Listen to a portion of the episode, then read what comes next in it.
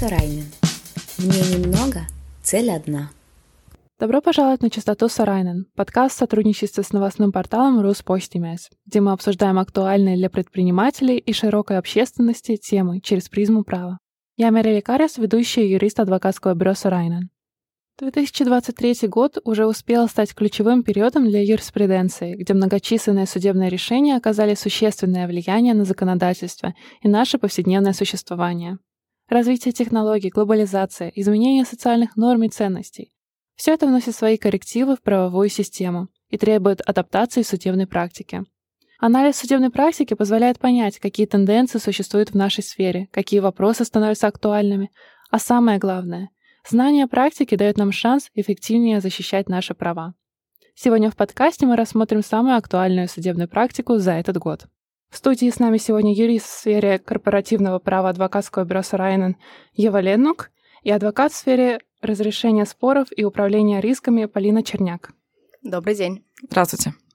Прежде чем мы перейдем к обсуждению судебных решений, хотелось бы сначала создать общую картину о судебной системе чтобы понять, почему вообще важна судебная практика. Полина, так как ты специализируешься на судебных спорах, первый вопрос будет тебе. Расскажи нам, пожалуйста, какая судебная система существует в Эстонии? В Эстонии так называемая континентальная система.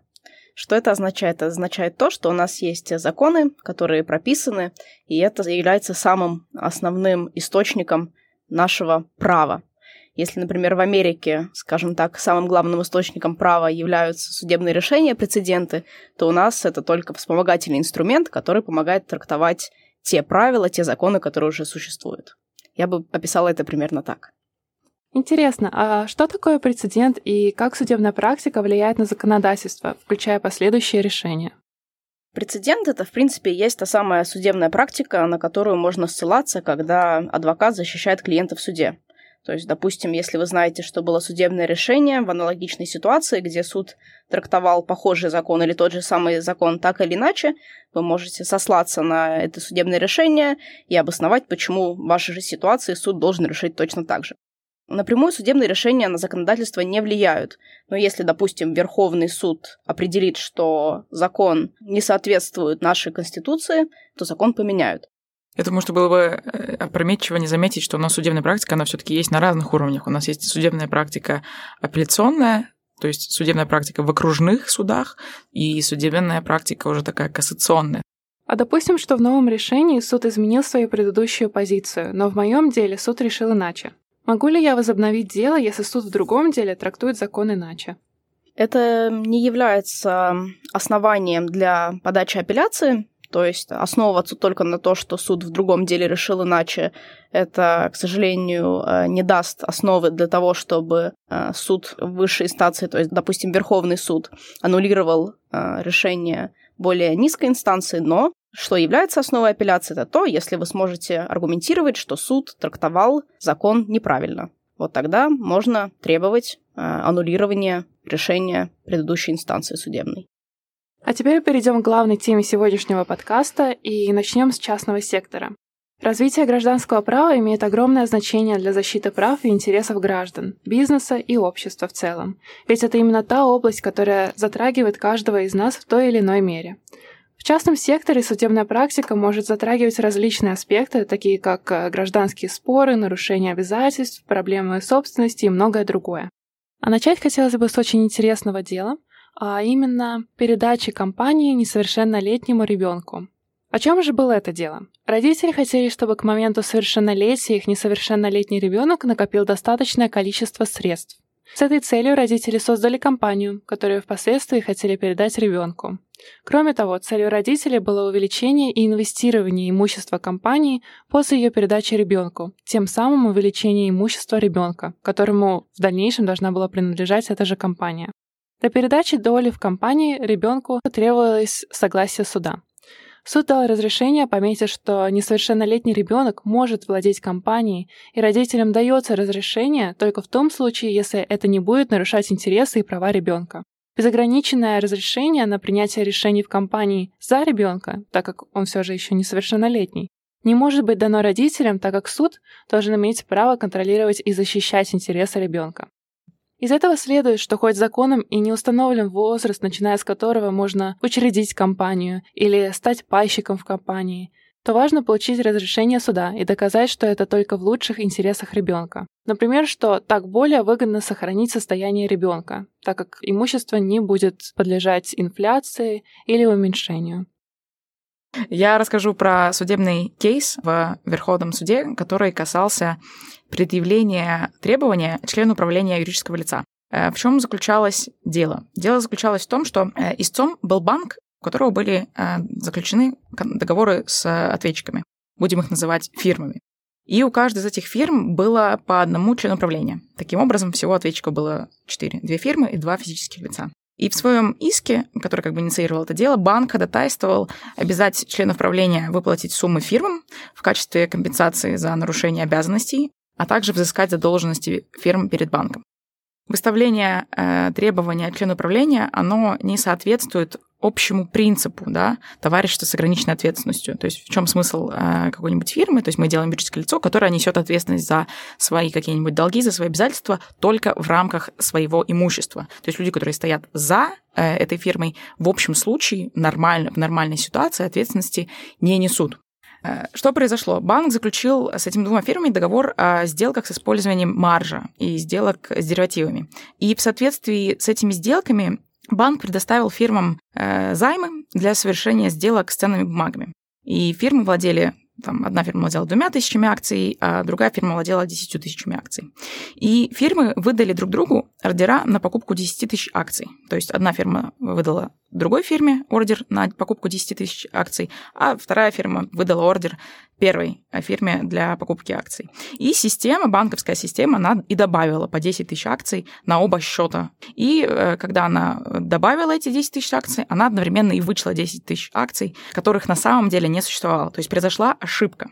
И в результате этой ошибки на счета вот этих фирм было добавлено 20 тысяч акций, да, 10 тысяч плюс 10 тысяч. Но ни одна из этих фирм не проинформировала банк о возникшей ситуации, После получения этих э, так называемых ненастоящих акций фирмы э, оформили сделку с использованием маржи. То есть они взяли кредит под залог, и к тому моменту, когда банку стало известно, фирмы уже успели ликвидировать, то есть вывести эти средства со своих счетов. И на счетах этих фирм не осталось э, достаточно средств, чтобы восстановить ситуацию. Ну и поскольку дело обернулось мошенничеством, ну не в уголовном смысле, а по своей сути, с обоих счетов сняли по 10 тысяч акций, которые туда пришли по следствию ошибки. Это восстановило ситуацию, но в результате одна фирма задолжала банку там, 53 тысячи евро, а другая фирма задолжала 9 тысяч евро. И таким образом, тем, что члены правления использовали как бы незаконно полученные деньги не в интересах фирмы, э, эти члены правления нанесли ущерб фирме самой, да, а фирма, в свою очередь, нанесла ущерб банку. То есть все-таки сделки с, с этими бумагами ценными, они происходили на уровне фирм. И суд рассматривал как бы две возможности того, как кредитор фирмы может предъявить требования физическим лицам, стоящим за фирмами, но не простым физическим лицам, стоящим за фирмами, а конкретно членам правления. Что сказал суд?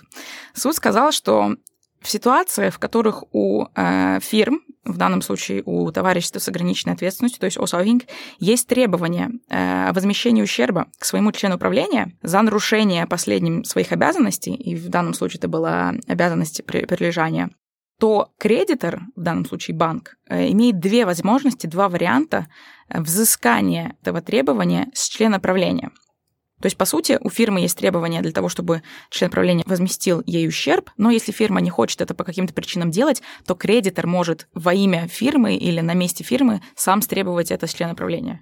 Вот. И первый метод для такого взыскания – это обращение к судебному исполнителю с заявлением о возбуждении исполнительного производства в отношении самого члена правления.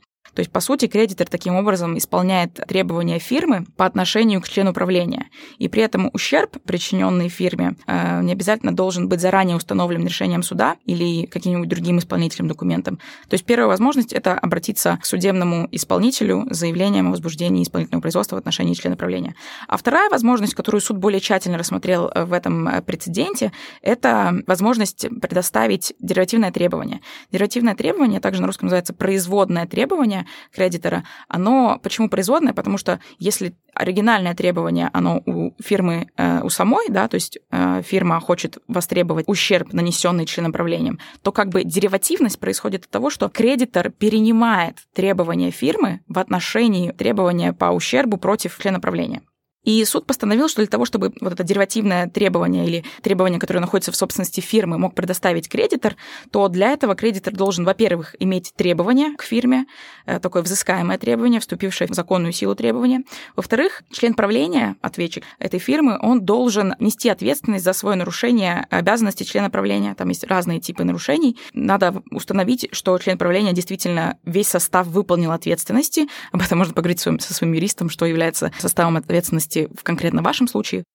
И в-третьих, кредитор должен доказать, что он не может удовлетворить свои требования за счет имущества самой фирмы. То есть нужно принести какие-то доказательства, донести до суда, что кредитор или банк или какой-нибудь э, партнер, поставщик сделал все от себя зависящее, чтобы удовлетворить свои требования по отношению к фирме через имущество фирмы. То есть когда уже фирма не может сама или не платежеспособна, или просто из принципа не платит, то только тогда можно обратиться с деривативным требованием к суду. И на этом моменте плавно перейдем к административным делам. Административное право охватывает широкий спектр вопросов, связанных с государственным регулированием, взаимодействием с государственными органами и защитой прав граждан. Какое изменение для государственных органов и граждан произошло? Я поговорю еще э, сегодня про казус в Верховном суде, который длился очень долго. Э, это был спор между городом Перну и ТО, или Товариществом с ограниченной ответственностью, Парам Калас, правый берег, э, который касался выплачивания компенсации владельцу земли. Дело касалось земельного участка на улице Райма в городе Перну, на котором ранее располагался мясокомбинат.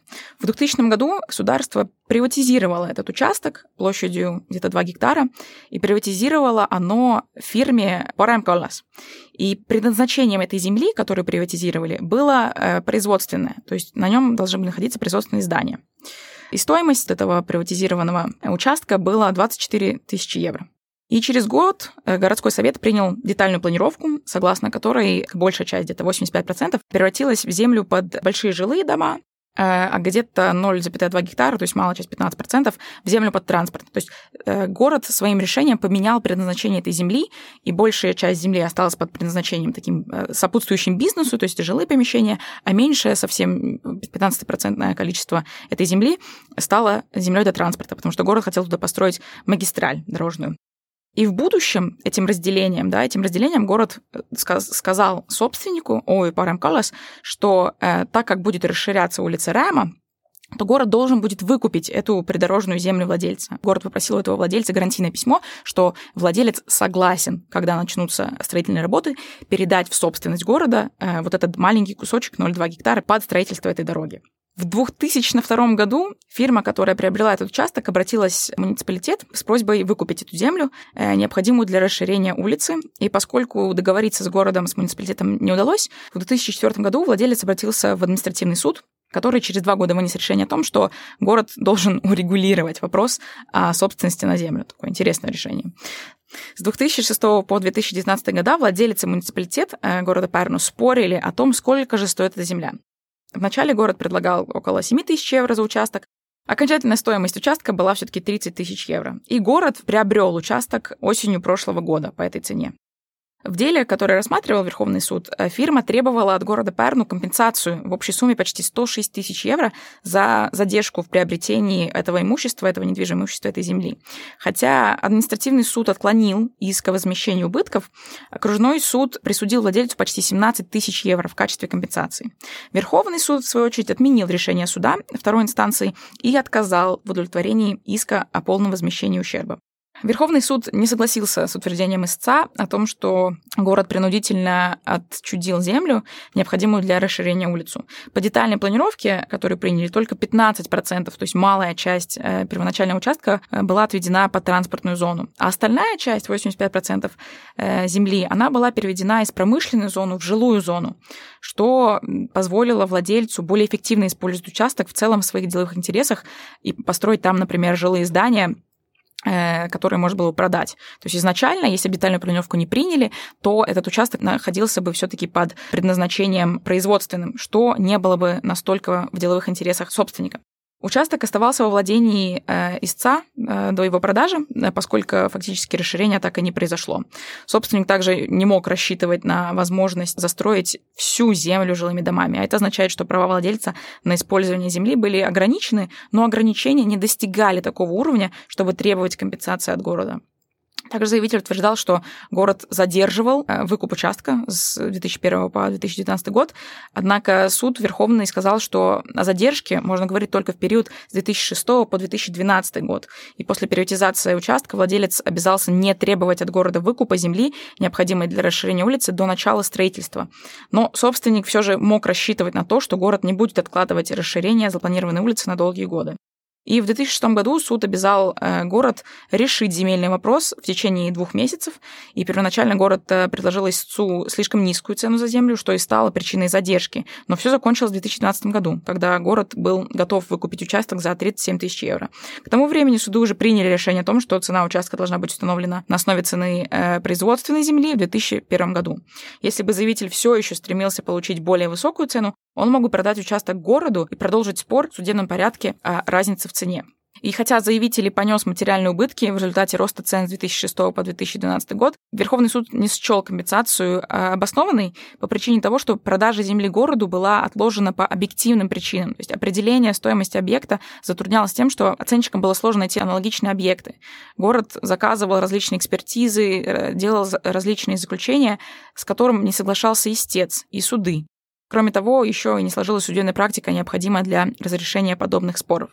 И в заключении Верховный суд подчеркнул, что собственник не вправе требовать э, произвольно высокой компенсации за счет государственных средств. Дальнейшее возмещение убытков в данном случае просто привело бы к безосновательному обогащению истца. Большое спасибо, Ева. И теперь мы перейдем к самому актуальному судебному решению, которое недавно вынес Верховный суд, а именно это касается уголовного права. Уголовное право играет важную роль в обеспечении правопорядка и защите общества от преступности. Полугодовой обзор преступности показал, что к июню количество преступности увеличилось на 11% по сравнению с прошлым годом. Было зарегистрировано около 4 тысяч насильственных преступлений и около 7 тысяч краж. В основном воры были в алкогольном или наркотическом опьянении, и интересно то, что воровали в основном алкоголь, а также шоколад, орехи и конфеты. За полгода произошло 13 серьезных ДТП, вызванных грубыми нарушениями правил дорожного движения, из которых 7 связаны с э, вождением в нетрезвом состоянии. Но самое актуальное в летний период – это ДТП из-за неправильного управления электрическим самокатом. Очень длительное время суд э, не занимал никакой позиции касательно самокатов, но теперь появилась очень интересная практика. Полина? Да, спасибо. А, действительно, я бы сказала, что довольно актуальное решение для нашей повседневной жизни, особенно, наверное, для молодежи. А, департамент полиции и погранохраны вынес 31 октября 2022 года решение, которым наказал человека по двум нарушениям. Первое – это за вождение незарегистрированного транспортного средства, и второе – за вождение, значит, этого средства без права на управление. И выписал штраф в размере 500 евро. Э, по виду это транспортное средство напоминало электрический самокат. Э, и основанием на то, чтобы э, у полиции были полномочия выписать штраф, являются, значит, две статьи. Согласно статье 201 Деликтно-процессуального кодекса, наказуемым является управление механическим транспортным средством, внедорожником или трамваем лицом, не имеющим права управления на конкретное средство транспорта. И статья 203 предусматривает штраф за управление механическим транспортным средством или внедорожником, не прошедшим регистрацию или перерегистрацию в установленном порядке. Было установлено, что 2 октября 2022 года господин X, назовем его так, э, управлял двухколесным транспортным средством без сидения, внешне похожим на самокат, приводимым в движение электродвигателем. Ну, то есть, в принципе, электрический самокат, как мы их привыкли называть заводской скоростью 95 км в час и мощностью двигателя в 6 кВт. При этом ограничитель скорости можно было выключать и включать нажатием одной кнопки. Штраф был оспорен, и дело дошло до государственного суда. Какие, значит, обстоятельства были судом выявлены? Э, транспортное средство, которым управлял тот самый господин X, двигался со скоростью, превышающей 25 км в час, оставаясь примерно в пределах 40-50 км в час. Господин X также не имел права управления транспортным средством, и транспортное средство не было зарегистрировано. То есть, в принципе, главный вопрос этого дела заключался в том, является ли это, скажем так, самокатоподобное средство механическим транспортным средством. Что же такое механическое транспортное средство? Согласно закону, это приводимое в движение двигателем, за исключением оборудованного двигателя транспортного средства, предназначенного исключительно для применения лицами с ограниченными возможностями передвижения, а также велосипеды, легкие персональные средства передвижения, мини-мопеды, вездеходы, трамваи, сконструированные, скорость которых не составляет менее 6 км в час. То есть, в принципе, вот это вот легкое персональное средство передвижения, по-эстонски это кергликур, обычно являются те самые электрические самокаты. Но фишка в том, что только те, чья вот заводская скорость не превышает 25 км в час, и мощность двигателя не превышает 1 киловатта. Немножко правила отличаются для самокатов, которые поступили на рынок до 1 января, но сейчас об этом говорить не будем. Э, будем говорить скорее э, о тех главных аспектах, о чем говорил Государственный суд. Следовательно, э, транспортное средство, заводская скорость которого превышает 25 км в час, по закону не является легким персональным средством передвижения. Также суд постановил то, что если электрический самокат, а, допустим, едет до 25 км в час, но есть а, ограничитель скорости, а, нажав на который можно отключать и включать ограничитель скорости, то это тоже не считается, и если возможно, что он может ехать более 25 км в час, это значит, что это не является вот этим самым легким персональным средством передвижения. Если человек управляет механическим транспортным средством, то, как указывалось ранее, для этого э, должны быть права, и это средство должно быть зарегистрировано. Более серьезное наказание, чем денежный штраф, может ожидать э, человека, который, допустим, управляет таким средством без права на управление неоднократно, или это делает в алкогольном или наркотическом опьянении тогда уже может иметься дело не просто с проступком, а с преступлением. Вот, вот такая вот судебная практика. У меня возник один вопрос. А что тогда делать, если, например, хочу взять самокат от Bolt? Получается, у меня должны быть права или как вообще эта процедура должна выглядеть? Насколько я знаю, боль самокаты не разгоняются более 25 км в час, то есть не являются механическим транспортным средством. Если я помню правильно, и правила пока не изменились, то самокатом Bolt можно водить а, людям, начиная с 16 лет. Хорошо, большое спасибо. Но наш подкаст подходит к концу, и это означает, что пришло время подведения итогов. Давай начнем с тебя, Полина. А какие изменения тебя наиболее заинтересовали? Поскольку я сама комментировала в медиа, наверное, вот этот вот казус про самокаты, э, то для меня это было интересно, потому что многие повседневно пользуются самокатами, поэтому это комментировать и изучать этот вопрос было для меня интересно. Так как все же мало кто сталкивается с судебной практикой в повседневной жизни, но все же для защиты своих прав важно быть в курсе последних изменений в праве, какой совет можешь дать слушателям, чтобы быть информированными о новых изменениях в судебной практике? И также какие организации или ресурсы могут помочь гражданам разобраться в новых правилах и законах? Да, э, мне кажется, что о актуальных новых судебных решениях очень часто пишет медиа. То есть, в принципе, можно читать газеты электронные на бумаге, и какие-то важные судебные решения должны быть отражены или юристами, или журналистами. Обычно это все делается. Э, также можно следить за судебной практикой на сайте Верховного суда. Э, там, во-первых, отражают новые судебные решения, а также вставляют свод э, новых судебных решений, если не ошибаюсь, квартально. А, и можно изучить а, вопросы по разным отраслям права. Там есть и административное, и криминальное, и гражданское, в зависимости от того, что вас интересует. Может быть, вас интересует только гражданское право, тогда можете прочитать э, выводы самых актуальных судебных решений именно в этой отрасли права. В заключение хочется сказать, что судебная практика играет незаменимую роль в правовой системе и отражает вызовы и изменения, с которыми сталкивается общество. Анализ судебной практики позволяет нам лучше понять современные тренды, проблемы и прецеденты, которые формируют правовую систему.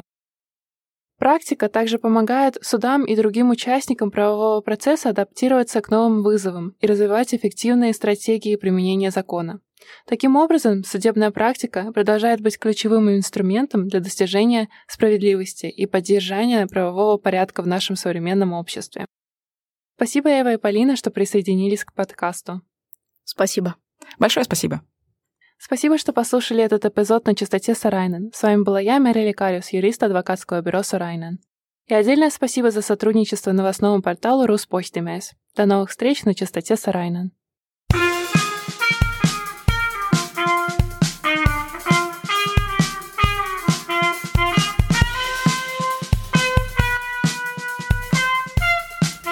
На частоте Сарайнен.